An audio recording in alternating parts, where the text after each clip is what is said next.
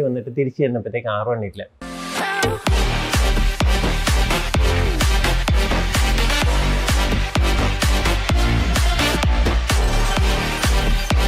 പണ്ട് ഇവിടെ എനിക്കൊരു യമഹ ഉണ്ടായിരുന്നു. ഒരു ഹൺഡ്രഡ് സി സി ബൈക്ക് അതൊരു ഒരു ലക്ഷം കിലോമീറ്റർ ഒക്കെ ഇവിടെ ഓടിച്ചതാണ്. ഒന്നൊന്നര ലക്ഷം കിലോമീറ്റർ അത് കഴിഞ്ഞിട്ട് ഇവിടുന്ന് യു കെയിലോട്ട് പോയി കഴിഞ്ഞപ്പോഴത്തേക്ക് സൂപ്പർ ബൈക്ക് വാങ്ങിക്കണമെന്ന് ഭയങ്കര ആഗ്രഹമായിരുന്നു. അന്ന് ഇവിടെ അഫോർഡ് ചെയ്യാൻ പറ്റില്ല ഇമ്പോർട്ടും ചെയ്യണം. അങ്ങനെ ഒരു വലിയ ബുദ്ധിമുട്ടുള്ള കാര്യമാണ്. അപ്പം ഞാൻ വിചാരിച്ചു അവിടെ ചെന്ന് കഴിയുമ്പോൾ പറഞ്ഞു വാങ്ങിക്കാം എന്നും പറഞ്ഞ് ചെന്നപ്പം. ഇതുപോലെ അന്നും അവിടെ ബൈക്സ് അവൈലബിൾ ആണ് പക്ഷെ ഭയങ്കര വിലയാണ്. ഇവിടുത്തെ പോലെ തന്നെ നല്ല വിലയാണ്. അപ്പോഴാണ് ഞാൻ ഇ ബേ കണ്ടത്. ഇ ബേ നോക്കിയപ്പോഴത്തേക്ക് എണ്ണൂറ് പൗണ്ട് എന്ന് വെച്ചാൽ ഏതാണ്ട് ഒരു അറുപതിനായിരം രൂപയ്ക്ക് ഒരു തൗസൻഡ് സി സി ബൈക്ക് വിൽക്കാൻ കിടന്നു. സി ബി ആർ തൗസൻഡ് അന്നത്തെ എഫ് എന്ന് പറഞ്ഞൊരു മോഡൽ ഞാനത് കണ്ടപ്പോഴത്തേക്ക് എന്തായാലും പറ്റിക്കലായിരിക്കും എന്നൊക്കെ വിചാരിച്ചു അതും കുറേ ദൂരത്താണ് ഞാനവിടെ താമസിച്ച സ്ഥലത്ത് നിന്ന് എനിക്ക് തോന്നുന്നു ഒരു നൂറ്ററുപത് ഇരുന്നൂറ് കിലോമീറ്ററോളം ദൂരത്താണ്. അന്ന് ഇതുപോലെ ജി പി എസും അതും ഇതൊന്നും വന്നിട്ടില്ല. This was in two thousand three അപ്പം ഞാൻ വിചാരിച്ചു എന്നാൽ പിന്നെ എന്തായാലും പോയി നോക്കാം. ബാങ്കിൽ പോയി പൈസയൊക്കെ എടുത്ത് ബാങ്കിൽ എടുത്തപ്പോൾ അവർ എന്തിനാ ഇത്രയും ക്യാഷ് എടുക്കുന്നത് ഇതുപോലെ പറ്റിക്കും ആളുകൾ പിടിച്ചു പറിക്കും എന്നൊക്കെ പറഞ്ഞു.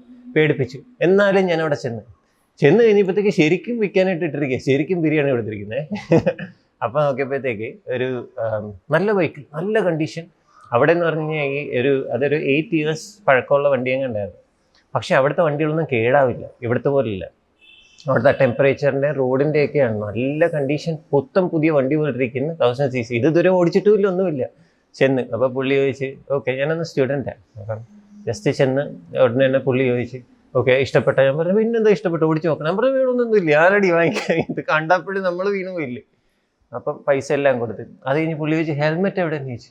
ഞാൻ പറഞ്ഞു ഹെൽമെറ്റ് ഒന്നും ഇല്ല. ഞാൻ പോകുന്ന വഴി വാങ്ങിച്ചോളാം. ഞാൻ പറഞ്ഞു പുള്ളി ഒന്നും കിട്ടത്തൊന്നും ഇല്ല ഇവിടെ. അങ്ങനെ അത് മാത്രമല്ല ഇത് ഇവിടെ ഇല്ലീഗലാണ് ഓടിക്കാനായിട്ട്. അപ്പോഴാണ് ഞാൻ ഓർത്തത് എനിക്ക് ലൈസൻസ് ഇല്ല ഇൻഷുറൻസ് ഇല്ല കയ്യിൽ ഒരു സാധനവും ഇല്ല. അപ്പോൾ പിന്നെ പുള്ളി ഞാൻ അന്നൊരു വിശ്വാസം ഉണ്ടായിരുന്നു ഇന്ത്യൻ ലൈസൻസ് ഒരു കൊല്ലത്തേക്ക് വാലിഡാണ് പിന്നെ അറിഞ്ഞ ബൈക്കിന് ഒന്നും വാലിഡ് അല്ല. ശരിക്കും ഇത് വലിയ ബൈക്കിന് അവിടുത്തെ സ്പെഷ്യൽ ലൈസൻസ് ഒക്കെ എടുക്കണമായിരുന്നു അതൊക്കെ പിന്നെ എടുത്തു. എന്നാലും അന്ന് അപ്പോൾ പുള്ളി എനിക്കൊരു ഹെൽമെറ്റ് വന്നു ഇച്ചിരി കഴിഞ്ഞപ്പോൾ ചോദിച്ചു ഗ്ലൗസ് ഇത് വിന്റർ ആണ്. നവംബറിൽ തുടങ്ങിയ ടൈമാണ് നല്ല തണുപ്പാണ് ഇത്ര ഇരുന്നൂറ് കിലോമീറ്റർ ഓടിച്ചു വരണ്ടേ? അത് മോട്ടോ വേ കൂടെ. അപ്പോഴത്തേക്ക് എന്തായാലും പണി വാങ്ങിക്കുമെന്ന് പുള്ളിക്ക് ഉറപ്പാണ്. എന്നുവെച്ചാൽ ഫ്രീസ് ആയി പോയി ഇച്ചിരി കഴിയുമ്പോഴത്തേക്ക് എന്നിട്ട് നമ്മൾ മരവിച്ചിട്ട് ഒന്നും റെസ്പോണ്ട് ചെയ്യാൻ പറ്റും ബ്രേക്ക് പോലും പിടിക്കാൻ പറ്റാ വീണ് ചത്താലാന്ന് വിചാരിച്ചാൽ പുള്ളി നോക്കിയപ്പോൾ ഒരു പയ്യൻ വന്നിരിക്കുന്നു. പുള്ളി പഴയ ബൈക്കർ അന്ന് പുള്ളിക്ക് ഒരു അമ്പത് വയസ്സുണ്ടാവും. അപ്പോൾ പുള്ളിക്ക് ഒരു സ്നേഹം കാരണം പുള്ളി പോയി ഭാര്യയുടെ ഈ ഗാർഡനിങ് ഗ്ലൗസ് ഉണ്ട് ഗാർഡനിങ് ഗ്ലൗസ് ഒക്കെ കൊടുത്തത് ഇതാണ് എന്റെ കയ്യിൽ സ്പെയർ ഉള്ള ഇത് ഇട്ടു. എനിക്ക് ആകെ ഒരു ലെതർ ജാക്കറ്റും ഉണ്ട് ഒരു ജീൻസും ഉണ്ട്. ഇതുമായിട്ടാണ് പോയിരിക്കുന്നത് ക്യാൻവാസ് ഷൂസ് മറ്റേ ഷൂസ് ഉണ്ട് അതുമായിട്ടാണ് പോയിരിക്കുന്നത്. ഇത് കണ്ടപ്പോഴത്തേക്ക് പുള്ളി ഇതുപോലെ ഗ്ലൗസും തന്ന് ഇതൊക്കെ തന്ന്. ഫാസ്റ്റ് ബൈക്ക് എടുത്ത് അപ്പോൾ അന്ന് വഴിയൊന്നും അറിയത്തില്ല. ഗൂഗിൾ മാപ്പ് അന്ന് ഗൂഗിൾ മാപ്പൊക്കെ തുടങ്ങിയിട്ടേ ഉള്ളൂ. അപ്പോൾ ജസ്റ്റ് ഒന്ന് നോക്കിയായിരുന്നു വീട്ടിൽ വെച്ച് അല്ലാതെ ഫോണിലൊന്നും ഇല്ല. വീട്ടിൽ വെച്ച് നോക്കി എങ്ങനെ വരേണ്ടതെന്ന് അപ്പോൾ ഒരു ഐഡിയ ഉണ്ടായിരുന്നു അതൊരു മനസ്സിലൊരു ഐഡിയ ഉണ്ട്. ഈ റോഡിൽ നിന്ന് ഇവിടെ വന്നു കഴിഞ്ഞാൽ ഒരു മെയിൻ റോഡിന്റെ എൻഡിലായിരുന്നു മോട്ടോവേയുടെ എൻഡിലായിരുന്നു ഞാൻ താമസിച്ചിരുന്നത്. അതിന്റെ അവിടെ വന്നു കഴിഞ്ഞാൽ എനിക്ക് വഴി അറിയാം. അതും ബസ്സിലേ പോയിട്ടുള്ളൂ. എന്നാലും ആ ഒരു വിശ്വാസത്തിലൊക്കെ ഇറങ്ങി. അവിടെ നിന്ന് ഇറങ്ങി പുള്ളി പറഞ്ഞ് ഇന്ന പോലെ ഇറങ്ങിയാൽ മതി മോട്ടോർ മോട്ടോർവേലെത്തി അന്ന് വരെ എന്നെ ഒരുത്തിനും ഉരുട്ടേക്ക് ചെയ്തിട്ടില്ലായിരുന്നു. മോട്ടോർവേലെത്തി കഴിഞ്ഞപ്പോഴത്തേക്ക് നമ്മളൊരു നൂറിലൊക്കെ പോകുന്നത്. ഇവിടെ ഹൂ ഹൂ ഹൂ എന്ന് മതി. നമ്മൾ സ്പീഡ് ലിമിറ്റ് പോലും ആയിട്ടില്ല. നൂറെന്ന് പറഞ്ഞു കഴിഞ്ഞാൽ. അത് കണ്ടപ്പോഴത്തേക്ക് പിന്നെ എന്ത് ചെയ്തെന്ന് വെച്ച് കഴിഞ്ഞാൽ അതും കാറ്റും പിടിക്കും കുറച്ചായപ്പോഴത്തേക്ക് ഞാനിങ്ങനെ ചെന്ന് അപ്പോൾ സ്പീഡ് കൂട്ടി. സഹിക്കാൻ പറ്റുന്നില്ല ചില്ലറ സ്പീഡ് കൂട്ടി. പയ്യനാണല്ലേ. സ്പീഡ് കൂട്ടിയതും എന്ത് പറ്റുമെന്ന് വെച്ചാൽ പെട്ടെന്നൊരു കാറ്റ് വന്നു. ക്രോസ് വിൻഡ് വന്നിട്ട് ഈ ജാക്കറ്റിൽ കാറ്റ് പിടിച്ചു. അന്നാണ് ഈ കാറ്റിന്റെ ഇഫക്റ്റ് റൈഡിങ്ങിനൊക്കെ ആദ്യമായിട്ട് മനസ്സിലായത്. ഒരു ലൈനിൽ നിന്ന് ഞാൻ രണ്ട് ലൈൻ മാറിപ്പോയി. തനിയെ ഒന്നും ചെയ്തില്ല. ഞാൻ ഓടിച്ചോണ്ടിരിക്കുക പെട്ടെന്ന് ഞാൻ നോക്കുമ്പോൾ ലൈൻ രണ്ടെണ്ണം മാറി അപ്പുറത്ത് നിൽക്കുന്നു. വണ്ടി ഇറങ്ങിയിട്ടില്ല സ്റ്റിയറിംഗും ഇത് ഹാൻഡിലും തിരിഞ്ഞിട്ടില്ല ഒന്നുമില്ല. ഇങ്ങനെ നേരെ അങ്ങോട്ട് പോകുന്നു. പിന്നെ നേരെ സൈഡിലോട്ട് പോയി ഒരു ബാഗ് ഉണ്ടായിരുന്നു. ബാഗ് വെച്ചൊക്കെ വലിച്ച് കെട്ടി ടൈറ്റാക്കി ഇൻ ചെയ്ത് ജാക്കറ്റ് വരെ ഇൻ ചെയ്ത്. കാറ്റ് പിടിക്കാതിരിക്കാൻ വേണ്ടിയിട്ട്. അത്ര ഇത് ചെയ്തിട്ട് പിന്നെ പോയി. എന്നിട്ടും പിന്നെ ഒരു മര്യാദക്കൊക്കെ ഓടിച്ചൊരു ഹൺഡ്രഡ് മൈൽസിന് മുകളിലൊന്നും പോയില്ല കേട്ടോ. അത്യാവശ്യം മര്യാദയ്ക്ക്.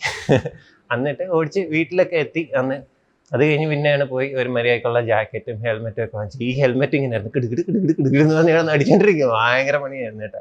ഏഹ് അത് അതായിരുന്നു ആദ്യത്തെ ബൈക്ക് പിന്നെ അത് കഴിഞ്ഞിട്ട് അത് കുറേ നാളുണ്ടായിരുന്നു കോളേജിലൊക്കെ വെച്ച്. അത് കഴിഞ്ഞിട്ട് പിന്നെ കുറച്ച് കൊല്ലം വേറൊരു ബൈക്ക് വാങ്ങിച്ചു അതിലാണ് ഞാൻ കമ്മ്യൂട്ട് ചെയ്തുകൊണ്ടിരുന്നത്. ഡെയിലി ഒരു അറുപത് കിലോമീറ്റർ ഈശുവേ ജോലിക്ക് പോകുമായിരുന്നു അതൊരു C B R six hundred ആയിരുന്നു.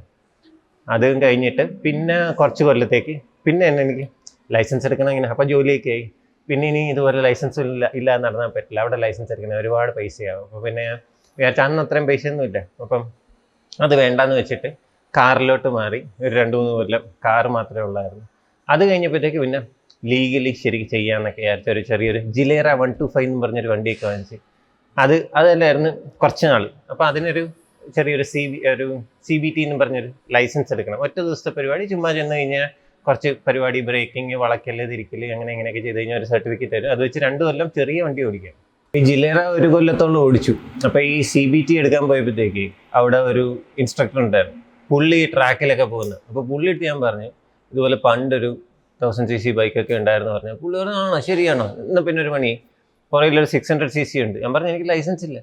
അതൊന്നും കുഴപ്പമില്ല. എന്റെ കൂടെ ഓടിച്ചു വന്നു പറഞ്ഞു. പുള്ളി നമ്മളെ പോലൊരു അപ്പോൾ പുള്ളി ഉടനെ പറഞ്ഞു എന്നാൽ ഓടിച്ചു വാ, പുറകെ ഓടിച്ചു വന്നു പറഞ്ഞു. പുള്ളി വന്നിട്ട് പുള്ളിയുടെ ഒരു ആർ വൺ ട്രാക്കിൽ പോയിട്ട് തിരിച്ചു വന്നതേ ഉള്ളൂ. അതൊക്കെ ആയിട്ട് പുള്ളി വന്നിട്ട് പറഞ്ഞു "വാ, എന്റെ പുറകെ പിടിക്കുന്നു.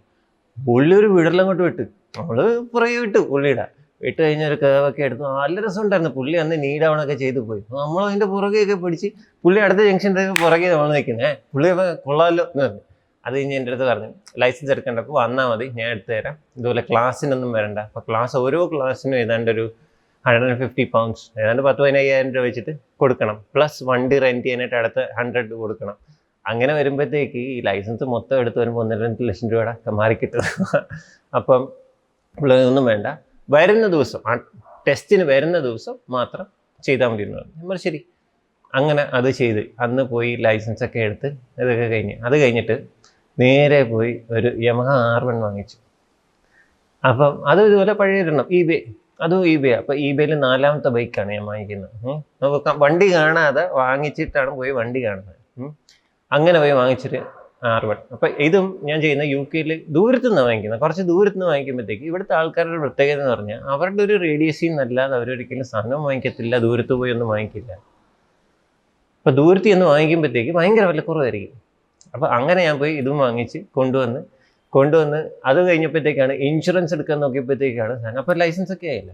ഇൻഷുറൻസ് എടുക്കാൻ നോക്കിയപ്പോഴത്തേക്കാണ് ഈ ഇൻഷുറൻസിന് നാലായിരം പൗണ്ട് ഏതാണ്ടെന്ന് മൂന്നര ലക്ഷം രൂപയുടെ മുകളിൽ അപ്പോൾ ഞാൻ ചോദിച്ചു എന്താ കാര്യം? വെച്ചാൽ ഒന്നാമത് പുതിയ പുതിയ ഡ്രൈ റൈഡറാണ്. പിന്നെ ലണ്ടനിൽ താമസിക്കുന്നു അവിടെ ഭയങ്കര കള്ളന്മാരുടെ ശല്യമാണ്. ഈ ബൈക്കൊക്കെ കൊണ്ടുവച്ച ഉടനെ കട്ടണ്ട് പോകും നിങ്ങൾ പുറത്താണ് വെക്കുന്നത്. ഉടനെ തന്നെ ഒരു ഗരാജൊക്കെ എടുത്ത് ഗരാജിന്റെ അകത്തൊക്കെ വെക്കാൻ തുടങ്ങി സാധനം. അങ്ങനെ ആയപ്പോഴത്തേക്ക് ഇൻഷുറൻസ് ശരിക്കും പകുതിയായി. അവിടെ ഈ ലൈസൻസ് എടുക്കുമ്പോൾ തന്നെ ഒരുപാട് ഇതുണ്ട്. ട്രാക്കിൽ ലൈസൻസ് ഓടിക്കണം നമ്മൾ ഇതിൽ മറ്റേ റോഡിൽ ഓടിക്കണം അതിന്റെ അകത്ത് ട്രാക്കിൽ തന്നെ പല ഇതുണ്ട്. എന്നുവെച്ചാൽ ചില ചില കേവ്സിൽ കൂടെയൊക്കെ നമ്മൾ അമ്പത് മൈൽ പെർ അവറിൽ വന്നിട്ട് അതിന്റെ അപ്പുറത്ത് ഒരു വരയുണ്ടാവും ആ കേവ് എടുത്ത് കോണൊന്നും തട്ടാതെ വന്ന് നിൽക്കണം നിർത്തണം ആ വരയ്ക്ക് മുമ്പേ. അങ്ങനെ പല പല അപ്പോൾ ക്രോസ് ചെയ്യുമ്പോൾ ഇത്ര സ്പീഡിൽ ഓടിക്കാൻ പറ്റുന്ന വിധത്തിന് എൺപത് കിലോമീറ്റർ പെർ അവറിൽ ഒന്ന് വളച്ചിട്ട് നിർത്താൻ പറ്റണം ശരിക്കും.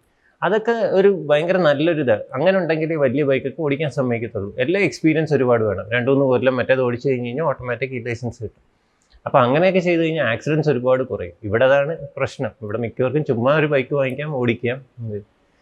അപ്പോൾ എന്തായാലും ഈ ആർ വണ്ണിന്റെ കാര്യം അത് കഴിഞ്ഞപ്പോഴത്തേക്ക് ആർ വൺ കഴിഞ്ഞപ്പോഴത്തേക്ക് ആർ വൺ ഇതുപോലെ ഒരു പ്രാവശ്യം നാട്ടിൽ വന്നിട്ട് തിരിച്ചു ചെന്നപ്പോഴത്തേക്ക് ആർ വൺ ഇല്ല. ഞാൻ നോക്കിയപ്പോഴത്തേക്ക് എന്റെ ഗരാജ് ഇങ്ങനെ കട്ട് ചെയ്ത് വെച്ചിരിക്കുന്നു. ഒരു ചെറിയ കട്ട് ചെയ്ത പാടുണ്ട്. കാറ് പോയിട്ടില്ല. എന്തായാലും ബൈക്ക് എടുത്തുകൊണ്ട് പോയി. ബൈക്ക് എടുത്തുകൊണ്ട് പോയി എന്ന് പറഞ്ഞാൽ ബൈക്ക് വെച്ചിരുന്നത് ഇതിന്റെ അകത്ത് ഗരാജ് ഫുൾ അടച്ചിട്ട് പക്ഷേ ഷട്ടറിലാണ് ലോക്ക് ചെയ്തിട്ടുണ്ടായിരുന്നു. ലോക്കിന്റെ അവിടെ നിന്നാണ് ഇങ്ങനെ കട്ട് ചെയ്ത് ലോക്ക് അവിടെ ഇരിപ്പുണ്ട്. ഇങ്ങനെ ആ തടി മൊത്തം കട്ട് ചെയ്ത് മാറ്റിയിട്ട് അമ്മരെ തുറന്ന്. തുറന്ന് കഴിഞ്ഞിട്ട് എന്താ ചെയ്തതെന്ന് വെച്ച് കഴിഞ്ഞാൽ ഈ വലിയ ചെയിൻ ഒട്ടം എത്രയുള്ള ചെയിൻ ഇട്ടാണ് കെട്ടി അതിന്റെ അകത്തൊരു വലിയ പൈപ്പ് ഉണ്ടായിരുന്നു. അതിലോട്ട് കെട്ടി വെച്ചിരുന്നത്. അത് ലേസർ വെച്ച് കട്ട് ചെയ്തിരിക്കുന്നു. ഇതിന്റെ ലോക്ക് ഒരു സ്പെഷ്യലൈസ്ഡ് എക്യുപ്മെന്റ് വെച്ച് ഇങ്ങനെ ലോക്ക് മൊത്തത്തിൽ സക്ക് ചെയ്ത് പുറത്തെടുത്തിട്ട് അതും എടുത്ത് കളഞ്ഞു. അപ്പം ഹാൻഡിൽ ലോക്കും ഇല്ല ഒന്നുമില്ല. എന്നിട്ട് അവർ പറയുന്നതെന്ന് പറഞ്ഞാൽ ഇത് ലിഫ്റ്റ് ചെയ്ത് വണ്ടിക്കകത്ത് വെച്ചുകൊണ്ട് പോയതായിരിക്കും. അല്ല ഓടിച്ചുകൊണ്ട് പോയതായിരിക്കത്തില്ല മിക്കവാറും എന്ന് പറയുന്നത്. ചുറ്റും സി സി ടി വി ഉണ്ടായിരുന്നു. ആ സി സി ടി വി ക്യാമറയൊക്കെ അന്ന് ബ്ലാക്ക് ഔട്ട് അപ്പോൾ പോലീസിന്റെ അടുത്തൊക്കെ ചെന്ന് പറഞ്ഞു കഴിഞ്ഞപ്പോഴത്തേക്കാണ് മനസ്സിലായത് ഇവിടുത്തെ പോലീസാണ് നല്ലതെന്ന്. അപ്പോൾ അവർ ചോദിച്ചു കൂടുതൽ പൈസ അടയ്ക്കാൻ താല്പര്യമുണ്ട്? ഞാൻ ചോദിച്ചു എന്തിന് പോലീസിന് പൈസ അടയ്ക്കുന്നതിന് ചോദിച്ചു. അപ്പോഴാണ് പറഞ്ഞ് അവിടെ ഇതുപോലത്തെ ഇൻവെസ്റ്റിഗേറ്റ് ചെയ്യണമെന്നുണ്ടെങ്കിൽ പ്രയോറിറ്റി ഇതിന് വേണ്ടിയിട്ട് വേറെ പേയ്മെന്റ് ഉണ്ട് ഇതുണ്ട് എന്താ വണ്ടി റിക്കവർ ചെയ്ത് കഴിഞ്ഞാൽ അവർ കൊണ്ട് തരാനായിട്ട് വേറെ പേയ്മെന്റ് ഓപ്ഷൻസ് ഉണ്ട്. ഞാൻ പറഞ്ഞു ഒന്നും വേണ്ട. ഇത് രജിസ്റ്റർ ചെയ്തിട്ടേക്കെന്ന് പറഞ്ഞ് കിട്ടിയാൽ കിട്ടി പറഞ്ഞാൽ മതി ഞാൻ വന്ന് എടുത്തോളാം എന്ന് പറഞ്ഞു ഇവിടുന്ന് അവസാനം ഒന്നും കിട്ടിയില്ല ഒന്നുമില്ല അത് അങ്ങ് പോയി ആ വഴി. അപ്പോൾ അവർ പറഞ്ഞു വെച്ചാൽ ഇങ്ങനത്തെ ബൈക്ക് വാങ്ങിച്ചു കഴിഞ്ഞാൽ ടാർഗറ്റ് ചെയ്ത് കള്ളന്മാർ വരും നിങ്ങളെ മോണിറ്റർ ചെയ്തിരിക്കുകയാണ്. നിങ്ങൾ പോകുന്ന ടൈമിൽ വന്ന് ഉമ്മാരെല്ലാം ചെയ്തതാണെന്ന് പറഞ്ഞു. അങ്ങനെ പോയി കഴിഞ്ഞപ്പോഴത്തേക്കാണ് ഞാൻ മോൺസ്റ്റർ വാങ്ങിച്ചത്. പക്ഷെ ഒരു കാര്യമുണ്ട്. ഇത് സൂപ്പർ ബൈക്കാണ് മോൺസ്റ്റർ ഇത് സിക്സ് ട്വന്റി ഐ എന്ന് പറഞ്ഞൊരു മോഡലാണ് ടു തൗസൻഡ് ടു അന്ന് ഞാൻ വാങ്ങിക്കുന്നത് ടു തൗസൻഡ് എയ്റ്റിലെങ്ങാണ്ട ഇത് വാങ്ങിക്കുന്നത്. അപ്പം അന്നും ഇതിന്റെ കൺട്രോൾ ഭയങ്കര നല്ല. ഇത് നമ്മുടെ പഴയ വണ്ടി പോലെ. വെയിറ്റ് സെന്റർ ഓഫ് ഗ്രാവിറ്റി കുറച്ച് താഴത്താണ്. അപ്പോൾ കിടത്താനൊക്കെ ഭയങ്കര സുഖമാണ്. കൺട്രോൾ ഭയങ്കര നല്ലതാണ്. അപ്പോൾ അവിടെ തന്നെ നമ്മൾ സിറ്റിക്കകത്തൊക്കെ ഓടിക്കുകയാണെങ്കിൽ തന്നെ ചെറിയ കേഴ്സ് ഒക്കെ വരുമല്ലോ. ശരിക്കും താഴത്തോട്ട് പോവാം. നല്ല രസം ഓടിക്കാനായിട്ടത്. അപ്പോൾ അന്ന് ഒരുപാട് അതിനു മുമ്പ് പല ബൈക്ക് ഓടിച്ചിട്ടുണ്ടെങ്കിലും ഇതൊരു ഭയങ്കര സുഖം തോന്നി ഈ വണ്ടി. അപ്പോഴത്തേക്കാണ് എനിക്ക് കൊച്ചുമൊക്കെ ഉണ്ടായി. അത് കഴിഞ്ഞപ്പോഴത്തേക്ക് മോളെയൊക്കെ ഞാൻ ആ ബൈക്കിൽ വെച്ച് അവിടെ കാർ പാർക്കിന്റെ അകത്തൊക്കെ ഓടിക്കുകയായിരുന്നു ഇത് ഇത്രയേ ഉള്ളൂ ആളിത്രയേ ഉള്ളൂ. അവിടെ പോലീസ് കണ്ടാൽ എന്നെ പിടിച്ചോണ്ട് പോകും. വേറെ കാര്യം അവിടേക്കൊന്നും ചെയ്യാൻ പാടില്ലല്ലോ. കൊച്ചിന്റെ ലൈഫ് റിസ്ക് ആക്കും എന്നൊക്കെ പറഞ്ഞിട്ട്. നമ്മൾ പക്ഷേ ഇന്ത്യക്കാർ ഇച്ചിരി കൂടെ ഗീവ് ആൻഡ് ടേക്ക് ഇതാണല്ലോ. അല്ല പിള്ളേരൊക്കെ ഒരുപാട് റെസ്ട്രിക്ട് ചെയ്ത് കഴിഞ്ഞാൽ ഭയങ്കര ബുദ്ധിമുട്ടായി പോകും മോൾ അതിന്റെ പുറത്ത് ഇങ്ങനെ പിടിച്ചിരിക്കും. ടാങ്ക് കറക്റ്റ് ഷേപ്പാണ് അത് കണ്ട. അതിന്റെ പുറത്ത് ഇങ്ങനെ പിടിച്ചിരിക്കും. അപ്പോൾ ഇങ്ങനെ പിടിച്ചിരിക്കും. ഇങ്ങനെ കുറച്ച് ഓടിക്കും തിരിച്ചു കൊണ്ടുവരും. അത്രേ ഉള്ളൂ. ജസ്റ്റ് ആ ഒരു കാർ പാർക്കിന്റെ അകത്തുള്ള ഓടിക്കൽ മാത്രം. ബട്ട് അത് പബ്ലിക് റോഡും അല്ല. അങ്ങനെയൊക്കെ ഓടിക്കുമായിരുന്നു അത് കഴിഞ്ഞപ്പോഴത്തേക്കാണ് ഞാൻ ഇങ്ങോട്ട് വരാമെന്ന് തീരുമാനിച്ചത്. അപ്പം ഞാൻ വിചാരിച്ചു എന്നാൽ പിന്നെ ഈ ബൈക്ക് കൊണ്ടുവരാം. അപ്പോൾ ഒരു കാറും ഉണ്ട്. കാറ് കൊണ്ടുവരാൻ പോയപ്പോഴത്തേക്കാണ് ഞാൻ നോക്കിയപ്പോഴത്തേക്ക് ഏതെങ്കിലും ഒരു വണ്ടി കൊണ്ടുവരാൻ പറ്റുള്ളൂ എന്ന് പറഞ്ഞു. നിങ്ങൾ തിരിച്ച് ട്രാൻസ്ഫർ റെസിഡൻസ് ആയിട്ട് വരുമ്പോൾ അന്ന് ഞാൻ എട്ട് കൊല്ലത്തോളം യു കെയിലായിരുന്നു അത് കഴിഞ്ഞ് ഇങ്ങോട്ട് വരികയാണ്. അപ്പോഴത്തേക്ക് അപ്പോഴത്തേക്കാണ് നോക്കിയപ്പോഴത്തേക്ക് ഇതിന് ഇൻട്രസ്റ്റ് റേറ്റ് അല്ല ഇൻട്രസ്റ്റ് റേറ്റ് അല്ല കസ്റ്റംസ് ഡ്യൂട്ടി ഭയങ്കര. ഹൺഡ്രഡ് ആൻഡ് സിക്സ്റ്റി യൂസ്ഡ് വണ്ടിയാകുമ്പോൾ ഏതാണ്ട് ഹൺഡ്രഡ് ആൻഡ് സിക്സ്റ്റി പെർസെന്റ് അങ്ങോട്ടാണ് ടാക്സ് നമ്മൾ അടയ്ക്കേണ്ടത്. അപ്പോൾ ഡിപ്രീഷിയേറ്റഡ് വാല്യൂ ഞാൻ ജസ്റ്റ് ഒരു എക്സാമ്പിൾ പറയാം. ഒരു പത്ത് ലക്ഷം രൂപയുടെ വണ്ടിയാണെന്ന് വെച്ചോ. ശരിക്കും പുതിയത് വാങ്ങിക്കുന്നത്.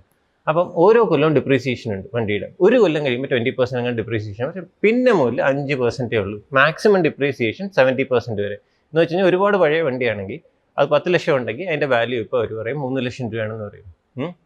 എന്നിട്ട് ഈ മൂന്ന് ലക്ഷം രൂപയുടെ ഹൺഡ്രഡ് ആൻഡ് സിക്സ്റ്റി പെർസെന്റ് എന്ന് വെച്ചാൽ മൂന്ന് ലക്ഷം ഇന്റു വൺ പോയിന്റ് സിക്സ് അത് നമ്മൾ അഞ്ച് ലക്ഷം രൂപയുടെ അടുത്തോളം വരും. അത് നമ്മൾ ടാക്സ് ആയിട്ട് അടയ്ക്കണം. ഇവിടെ കസ്റ്റംസ് ടാക്സ് ആയിട്ട് ഇതായിട്ട്. ഇതാണ് സംഭവം. അപ്പോൾ ഞാൻ നോക്കിയപ്പോഴത്തേക്ക് ഒരു കാർ ഉണ്ടായിരുന്നു. അതിന്റെ നോക്കിയപ്പോൾ പത്ത് ഇരുപത് ലക്ഷം രൂപ ടാക്സ് ആയിട്ട് വരും. വേണ്ട കാർ അവിടെ ഇരുന്നോട്ടെ എന്ന് പറഞ്ഞു. അത് കുറേ ഓടിയിട്ടുണ്ടായിരുന്നു കേട്ടോ. അതുകൊണ്ട് പിന്നെ അതവിടെ വെച്ചു. അത് കഴിഞ്ഞപ്പോൾ ബൈക്ക് ഞാൻ ഇങ്ങോട്ട് കൊണ്ടുവന്നു. അപ്പോൾ ഇവിടെ കൊണ്ടുവന്നപ്പോൾ നമ്മൾ വിചാരിച്ചത് ഇവിടെ കൊണ്ടിറക്കി അപ്പോൾ അടുത്ത ദിവസം അപ്പോൾ എനിക്കറിയാം അത് ഏജൻസ് ഉണ്ടെങ്കിൽ കുറച്ചുകൂടി എളുപ്പമായിരിക്കും എന്ന് ചോദിച്ചാൽ എന്റെ പുറകെ ഓടണമല്ലോ. പേപ്പർ വർക്കും സാധനം അതും ഇതും. അങ്ങനെ നമ്മുടെ ഒരു ഏജന്റിനെ ഒക്കെ ഏർപ്പാടാക്കി. അപ്പോൾ പുള്ളി വഴി ഇറക്കാമെന്ന് വിചാരിച്ചു. അപ്പോൾ ഇതിന്റെ കൂടെ ശരിക്കും ഇത് ചെയ്യാൻ കാര്യം എന്താണെന്ന് വെച്ചാൽ ഞാനൊരു ഒന്ന് രണ്ട് ബോക്സസ് ആണ് ആദ്യം കൊണ്ടുവരാൻ തീരുമാനിച്ചത് കൊണ്ടുവരാൻ തീരുമാനിച്ചപ്പോഴത്തേക്ക് രണ്ട് ബോക്സിന്റെയും രണ്ടുമൂന്ന് ബോക്സിന്റെയും ഒരു കണ്ടെയ്നറും തമ്മിൽ വലിയ വ്യത്യാസമില്ല. ഏതാണ്ട് എൺപതിനായിരം രൂപയാവും കുറച്ച് ബോക്സസ് കൊണ്ടുവരാൻ. ഒരു കണ്ടെയ്നറിന് ഒന്നര ലക്ഷം രൂപ ഒരു ലക്ഷം രൂപ അങ്ങനെ എന്തോ ആയിരുന്നു കണ്ടെയ്നർ എടുത്തോട്ടെ അതിന്റെ കൂടെ എല്ലാ സാധനവും കയറ്റിയിടാമല്ലോ അപ്പോൾ അവസാനം നോക്കിയപ്പോൾ വീടിന്റെ അകത്തുള്ള എല്ലാ ചവറും കയറ്റിയിട്ട് പ്ലസ് നോക്കിയപ്പോൾ സ്പേസ് അപ്പോഴാണ് കാർ വേണോ ഇത് വേണോ എന്നൊക്കെ ഞാൻ അങ്ങനെ ബൈക്ക് കൊണ്ടുവന്നതാണ് ബൈക്കും പ്രത്യേകിച്ചൊന്നുമില്ല. അതിന്റെ അകത്ത് വെച്ച് അങ്ങോട്ടും ഇങ്ങോട്ടൊന്നും വലിച്ചു കെട്ടിയിട്ടുണ്ട്. പോയാൽ പോയി. നമുക്കറിയാലോ ഷിപ്പിന്റെ ഒരു ഇതുപോലെയൊക്കെയാണ്. എന്നാലും ഒരു അക്വേറിയവും കയറ്റി വെച്ച്. എന്നിട്ട് അതിനും പറ്റിയില്ല കേട്ടോ. എല്ലാം കറക്റ്റായിട്ട് നന്നായിട്ട് എത്തി ഇവിടെ. ഏജന്റിന്റെ ഇത് വന്നപ്പോഴത്തേക്കാണ് ഈ വീടിന്റെ ഗുഡ്സ് എല്ലാം ശരിക്ക് ഇറങ്ങി ഇവിടെ വന്ന് ഒരു മൂന്നാം ദിവസം നാലാം ദിവസം റിലീസായി നമുക്ക് അവിടെ നിന്ന് എല്ലാം എടുത്തുകൊണ്ട് പോരാൻ പറ്റും. ബൈക്കിന്റെ വന്നപ്പോഴത്തേക്ക് അവർക്ക് വാല്യൂ ചെയ്യാൻ പറ്റുന്നില്ല. ഇത് ഈ ബേന്നല്ലേ മനുഷ്യൻ അപ്പോൾ ഒറിജിനൽ ഇൻവോയ്സ് വേണം. ഇത് വാങ്ങിച്ചതിന്റെ ഇത് യു കെയിൽ ഭയങ്കര എളുപ്പമായിരുന്നു. ആ പാട്ടിൽ കുറച്ച് പേപ്പർ ഉണ്ട് ട്രാൻസ്ഫർ ഇതുണ്ട് ട്രാൻസ്ഫർ ഓഫ് സാധനം ഉണ്ട് അതെല്ലാം സൈൻ ചെയ്ത് നേരെ പോർട്ടലിലോട്ട് കൊടുത്തു കഴിഞ്ഞാൽ അതെല്ലാം തനിയെ ചെയ്ത ആരും ഇല്ല ഏജന്റിൽ ഒരു സാധനവും ഇല്ല. എല്ലാം ഓൺലൈനുമാണ് ചെയ്തത്. അവിടെ പോയിട്ട് പോലും ഇല്ല. അവിടെ ചെയ്ത് വണ്ടി അവിടെ നിന്ന് കയറ്റി വിട്ടു. ഒരു പ്രശ്നമില്ലായിരുന്നു ഇവിടെ വന്നപ്പോഴത്തേക്കാണ് വലിയ പ്രശ്നം. അത് വേണം ഇത് വേണം പേപ്പർ വേണം സാധനം വേണം. ഓരോ ദിവസവും ചെല്ലുമ്പോൾ ഓരോ സാധനം. അവസാനം ഞാൻ എന്ത് ചെയ്യുന്നില്ല എന്റെ കാറിന്റെ അകത്ത് മറ്റേ അഡാപ്റ്ററൊക്കെ വെച്ചിട്ട് ഒരു പ്രിന്ററും ലാപ്ടോപ്പും ആയിട്ടുണ്ട് അതിൽ ഉടനെ പറയും എനിക്ക് ഇതുപോലെ ഈ ഒരു സർട്ടിഫിക്കറ്റ് വേണം മറ്റേ ഇന്ന ഒരു ലെറ്റർ വേണം. ഞാൻ പറയും അത് വണ്ടിയിലുണ്ടെന്ന് തോന്നുന്നു സാറേ. ഇപ്പോൾ വരും നേരെ പുറത്ത് ടൈപ്പ് ചെയ്യും പ്രിന്റ് ഔട്ട് എടുക്കും. സീലൊക്കെ നമ്മുടെ കമ്പനിയുടെ തന്നെ അല്ലേ? സീലും എല്ലാം ഉണ്ട്. അതും എല്ലാം റെഡിയാക്കിയിട്ടുണ്ട് സീൽ ചെയ്യുന്നുണ്ട് പറയും ഇത് ചെയ്ത് വെച്ചിട്ടുണ്ടോ? എടുക്കാൻ പറഞ്ഞു പോയത് കൊടുത്ത് കൊടുത്ത തന്നെ പറഞ്ഞു. ഇന്നപോലെ മറ്റേ ഒരു ഡിക്ലറേഷനും ഒബ്ജക്ഷൻ സർട്ടിഫിക്കറ്റും ഇതുപോലെ വേണം നിങ്ങൾക്ക് ഇതുപോലെ വാലുവേറ്റ് ചെയ്യാൻ. ഞാൻ പറഞ്ഞു ശരി അതും തരാമല്ലോ. തരാം. ഉടനെ പോയാൽ അപ്പോൾ പുള്ളിക്ക് മനസ്സിലായി ഇത് പറഞ്ഞിട്ട് കാര്യമില്ല. അവസാനം ഞാൻ പറഞ്ഞു സാറേ എന്താ ഇത്? എന്താ? ഞാൻ പറഞ്ഞു ഇതിന് വാല്യൂ ചെയ്യാനായിട്ട് ബുദ്ധിമുട്ടാണ്. അതാണ് ഞാൻ പറഞ്ഞത്. ഇതിന്റെ ഒറിജിനൽ വണ്ടിയുടെ ഇത് വെച്ചിട്ട് വെബ്സൈറ്റിലൊക്കെ പുള്ളിയായിട്ട് ഇരുന്ന് അപ്പോൾ അത്യാവശ്യം ഹെൽപ്ഫുൾ ആയിരുന്നു കേട്ടോ. വലിയ ശല്യമില്ല. ബട്ട് ഇത് ഇത് ഓൾമോസ്റ്റ് ടു മന്ത്സ് കഴിഞ്ഞിട്ടാണ്. അപ്പോൾ അതിന് കുറേ പ്രാവശ്യം പോവും. അത് കഴിഞ്ഞിട്ട് അവസാനമായപ്പോൾ അവരെ സ്ഥിരം കണ്ടുകൊണ്ട് പരിചയമല്ലേ അപ്പോൾ ഞാൻ ചോദിച്ചു എന്താ ശരിക്കും പ്രശ്നം എന്താണെന്ന് ചോദിച്ചു അപ്പോഴാണ് പറഞ്ഞത്. ഇതിന്റെ വാല്യുവേഷൻ ഒന്നും ശരിയാകുന്നില്ല ഇവിടെ ഇങ്ങനെ ഒരു വണ്ടി ഇറങ്ങിയിട്ടില്ല ഇന്ത്യയിൽ വന്നിട്ടില്ല. അപ്പോൾ അവർക്ക് വാല്യൂ അറിയത്തില്ല. ഇത് വല്ല പഴയതിന്റെ ഇത് വെച്ചിട്ട് വാല്യൂ ഒക്കെ കാണുമല്ലോ സിസ്റ്റത്തിൽ ഇതൊന്നുമില്ല അങ്ങനെ നോക്കിയപ്പോഴത്തേക്കാണ് ഇത് പഴയ ഒരു സൈറ്റിൽ കിടപ്പുണ്ട്. ഇതുപോലെ ഒറിജിനൽ പ്രൈസും സാധനവും ഒക്കെ ആയിട്ട് അന്നത്തെ ഇതൊക്കെ ആയിട്ട്. അപ്പോൾ അത് വെച്ചിട്ട് ഞാൻ പറഞ്ഞു ഇതായിരുന്നു അന്നത്തെ വാല്യൂ ഇപ്പം ഇതുപോലെ നമുക്ക് കാൽക്കുലേഷൻ വെച്ചിട്ട് തേർട്ടി പെർസെന്റ് ആണ് വരുന്നത്. അതിന്റെ ഇത്ര രൂപ എന്നൊക്കെ പറഞ്ഞു ഏതാണ്ട് രണ്ട് ലക്ഷം രൂപയുടെ അടുത്ത് അവസാനം കസ്റ്റംസ് ഡ്യൂട്ടിയൊക്കെ വന്നു. അതും അടച്ചു.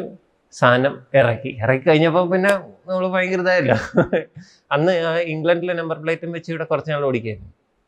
അത് ഓടിച്ച് അത് കഴിഞ്ഞ് ഇവിടെ കൊണ്ട് രജിസ്റ്റർ ചെയ്ത് നമ്മുടെ നാട്ടിൽ അപ്പോൾ രജിസ്റ്റർ ചെയ്തപ്പോഴത്തേക്ക് ഇതുപോലെ എല്ലാവർക്കും ഭയങ്കര കാര്യമായിരുന്നു. അന്ന് ഇത് ഇവിടെ വണ്ടി അധികം ഇല്ല. അപ്പം എല്ലാവരും ഭയങ്കര ഹെൽപ്ഫുൾ ആയിരുന്നു കേട്ടോ. ഇവിടെയൊക്കെ ഭയങ്കര ആർ ടി ഒ ആണെങ്കിലും ആരാണെങ്കിലും ഒക്കെ ഭയങ്കര ഹെൽപ്ഫുൾ ആയിരുന്നു. അന്ന് ഇതുപോലെ ഇന്ന് പറയുന്ന പോലെ ഈ പേടിപ്പിക്കലും ഇതൊന്നും ശല്യമൊന്നും ഇല്ലായിരുന്നു. ഇപ്പം അന്നും ഇത് മോഡിഫൈഡ് ആയിരുന്നു ചെറുതായിട്ട്. എന്നുവെച്ചാൽ എക്സോസ്റ്റ് വേറെ ആയിരുന്നു. അങ്ങനെ ഇങ്ങനെ കുറച്ച് മോഡിഫിക്കേഷൻസ് ഉണ്ടായിരുന്നു. ഒരുപാടൊന്നുമില്ല. വളരെ മൈനർ എന്നുവെച്ചാൽ അത് അന്ന് ഉള്ളവർക്ക് അറിയാം എന്താണെന്ന് വെച്ച് കഴിഞ്ഞാൽ ഇതിന്റെ എക്സോസ്റ്റ് മൊത്തം പൈപ്പാണ് അപ്പോൾ ചൂടായി എന്ന് പറഞ്ഞാൽ ഭയങ്കര ചൂടായിട്ട്. അതിൽ ആര് വന്ന് തൊട്ടാലും പൊള്ളും. അന്ന് എനിക്ക് രണ്ട് കൊച്ചു പിള്ളേരാണ് രണ്ട് അപ്പം അത് അത് കാരണമാണ് ഞാൻ ശരിക്കും ഇത് മാറ്റിയത്. എന്താണെന്ന് വെച്ച് കഴിഞ്ഞാൽ ഇപ്പോൾ ഉള്ള ഇതിന്റെ പുറത്ത് കാർബണാണ് അപ്പോഴത്തേക്ക് വന്ന് തൊട്ട് കഴിഞ്ഞാൽ പൊള്ളത്തില്ല അങ്ങനെ പെട്ടെന്ന്. മറ്റേന്ന് പറഞ്ഞാൽ ശരിക്കും ഇരുമ്പാണ്. അത് തൊട്ട് കഴിഞ്ഞാൽ എല്ലാ പിള്ളേരുടെയും കാലിൽ ഇങ്ങനെ പൊള്ളിയ പാട് കാണുമല്ലോ. അത് നമ്മളായിട്ട് വരുത്തണ്ടല്ലോ എന്ന് വിചാരിച്ചിട്ട് അതുകൊണ്ട് തന്നെ മാറ്റിയതാണ്. അത് മാത്രമല്ല കുറച്ചുകൂടി ഒരു നല്ലൊരു സൗണ്ട് വേണം. സൗണ്ട് കൂടുതലല്ല ഉള്ള സൗണ്ട് തന്നെ ഒരു ബാസുള്ള സൗണ്ടാണ് ഒരു ബും ബും ബും എന്നുള്ളൊരു സൗണ്ടാണ് അതിന്റെ ഒരു രസമുണ്ട്. അപ്പോൾ അതിന് വേണ്ടിയിട്ടാണ് ഈ മോൺസ്റ്റർ ഇങ്ങനെ കൊണ്ടുവന്നത് അത് കഴിഞ്ഞപ്പോഴത്തേക്കാണ് കൊണ്ടുവരാനുള്ള ആവേശത്തിന് ഇത് കൊണ്ടുവന്നു. അത് കഴിഞ്ഞിട്ടാണ് ഓർത്തത്. ഇത് എങ്ങനെ റിപ്പയർ ചെയ്യും? ഇവിടെ റിപ്പയറിംഗ് സെന്റേഴ്സും ഇല്ല ഡുക്കാട്ടിയുടെ ഒന്നും വന്നിട്ടില്ല. ഇത് കൊണ്ടുവന്ന ടൂ തൗസൻഡ് ലെവനിലാണ് വന്നത്. ഒന്നുമില്ല. അന്ന് അപ്പോൾ പിന്നെ ഞാൻ വിചാരിച്ചാൽ പിന്നെ സ്വന്തമായിട്ട് റിപ്പയർ ചെയ്യാം. പണ്ടത്തെ ബൈക്ക് യമഹ മൊത്തം സ്വന്തം റിപ്പയറിങ് ആയിരുന്നു. അവിടെ ഒരു വർക്ക്ഷോപ്പ് ഉണ്ടായിരുന്നു കോളേജിൽ അവരുടെ കൂടെ പോയി ഇരിക്കുമായിരുന്നു ചുമ്മാ പോയിരിക്കും അവരെ ഹെൽപ്പ് ചെയ്യും. നമ്മുടെ വണ്ടി റിപ്പയർ ചെയ്യണം. അപ്പോൾ അത് റിപ്പയർ ചെയ്യാൻ അവരിരുന്നാലേ പറ്റുള്ളൂ. അപ്പോൾ വേറൊരാൾ വരും ലൈറ്റ് ശരിയാക്കണം മറ്റേ ബ്രേക്ക് ശരിയാക്കണം അത് ഇത്. അതൊക്കെ നമ്മളായിട്ട് പിടിക്കും നമ്മൾ അത് ചെയ്ത് കൊടുത്തു കഴിഞ്ഞാൽ പുള്ളി നമ്മുടെ വണ്ടി റെഡി ആയിക്കൊള്ളൂ. അങ്ങനെ ഇരുന്ന് പഠിച്ച പണി ശരിക്കും ഗുണമുണ്ട്. എന്തും പഠിച്ചാലും ഗുണമെന്ന് ഉള്ള ഇതാണ്. അപ്പം പിന്നെ ഇവിടെ സ്ഥിരം വർക്കൊക്കെ ഇപ്പം ചെയിന്റെ പരിപാടികളാണെങ്കിലും ചെയിൻ മാറ്റണേലും വണ്ടിയുടെ tyre മാറ്റൽ indicator handle bar brake pads സാധാരണ സാധനങ്ങൾ എഞ്ചിൻ ഓയിൽ മാറ്റുക. ഇങ്ങനെയൊക്കെ വേണ്ടി വന്നിട്ടുള്ളല്ലോ അത് വലിയ പണിയൊന്നും വന്ന് വന്നിട്ടില്ല ശരിക്കും പറഞ്ഞു കഴിഞ്ഞാൽ അപ്പോൾ ഇതെല്ലാം ചെയ്തു. അതിന്റെ ഇടയ്ക്ക് ഒന്ന് മറഞ്ഞു വീണു. എന്താ പറ്റുമെന്ന് ഒരു ദിവസം രാത്രി തിരിച്ചു വന്നതാ. ഇവിടുന്ന് ബീച്ചിൽ നിന്ന് തിരിച്ചു വന്നപ്പോഴത്തേക്ക് ഹൈവേയുടെ നടുക്ക് ഒരു കുഴി കുഴിച്ചിട്ട് ഒരു പാട്ട മാത്രം വെച്ചിരുന്നു. അപ്പോൾ ഒരു ട്രാൻസ്പോർട്ട് ബസ് ഓപ്പോസിറ്റ് വന്നു. ഞാൻ ശ്രദ്ധിച്ചില്ല. അതിന്റെ ലൈറ്റ് ലൈറ്റ് കഴിഞ്ഞ് നോക്കിയ ഫ്രണ്ടിൽ ഒരു പാട്ട. വേറൊന്നുമില്ല. ഒരു വാർണിംഗും ഒന്നുമില്ല. ഞാൻ പ്രതീക്ഷിച്ചില്ല. ഹൈവേയിലെ നടുക്ക് ഇങ്ങനെ ഒഴിച്ചു വെക്കുമെന്ന് പ്രതീക്ഷിച്ചില്ല. നേരെ അപ്പം ജസ്റ്റ് പാട്ട ഒഴിവാക്കി ബട്ട് സ്റ്റിൽ അതിന്റെ ഇപ്പുറത്ത് മണ്ണ് കൂനെ ഉണ്ടായിരുന്നു. അതെല്ലാം തട്ടി വീണായിരുന്നു. അപ്പോൾ വണ്ടി ചെറുതായിട്ടൊന്ന് ഹാൻഡിൽ ബാറൊക്കെ വളഞ്ഞു. അപ്പോൾ പിന്നെ ഹാൻഡിൽ ബാറൊക്കെ സ്വന്തമായിട്ട് ഇവിടെ കിട്ടുന്നില്ല.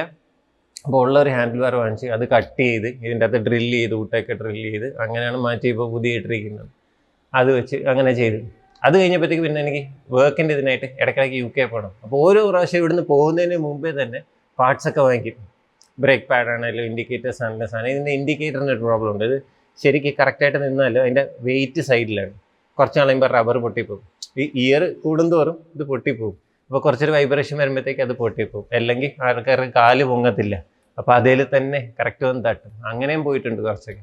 അത് കഴിഞ്ഞപ്പോഴത്തേക്കാണ് ഇതുപോലെ ഓഫീസിൽ ഓരോ പ്രാവശ്യം പോകുമ്പോഴത്തേക്ക് ഇംഗ്ലണ്ടിൽ പോകുമ്പോഴത്തേക്ക് ഇതുപോലെ സാധനം ലൈബിൽ നിന്ന് വാങ്ങിച്ചു വയ്ക്കും അപ്പോൾ റിസപ്ഷനിസ്റ്റ് വിളിക്കും ഓഫീസിൽ നിന്ന് ഗോപാൽ വരുന്നുണ്ടെന്ന് തോന്നുന്നില്ല? എന്തേ? കുറേ പോസ്റ്റ് ഓൾറെഡി എത്തിയിട്ടുണ്ട്. അപ്പം എന്നേക്കാൾ മുമ്പേ കുറേ പാഴ്സൽ ഇവിടെ എത്തും ഓഫീസിൽ അപ്പോഴേ അവർക്കറിയാം ഇതാണ് കാര്യം. ആളെത്തുന്നുണ്ട്.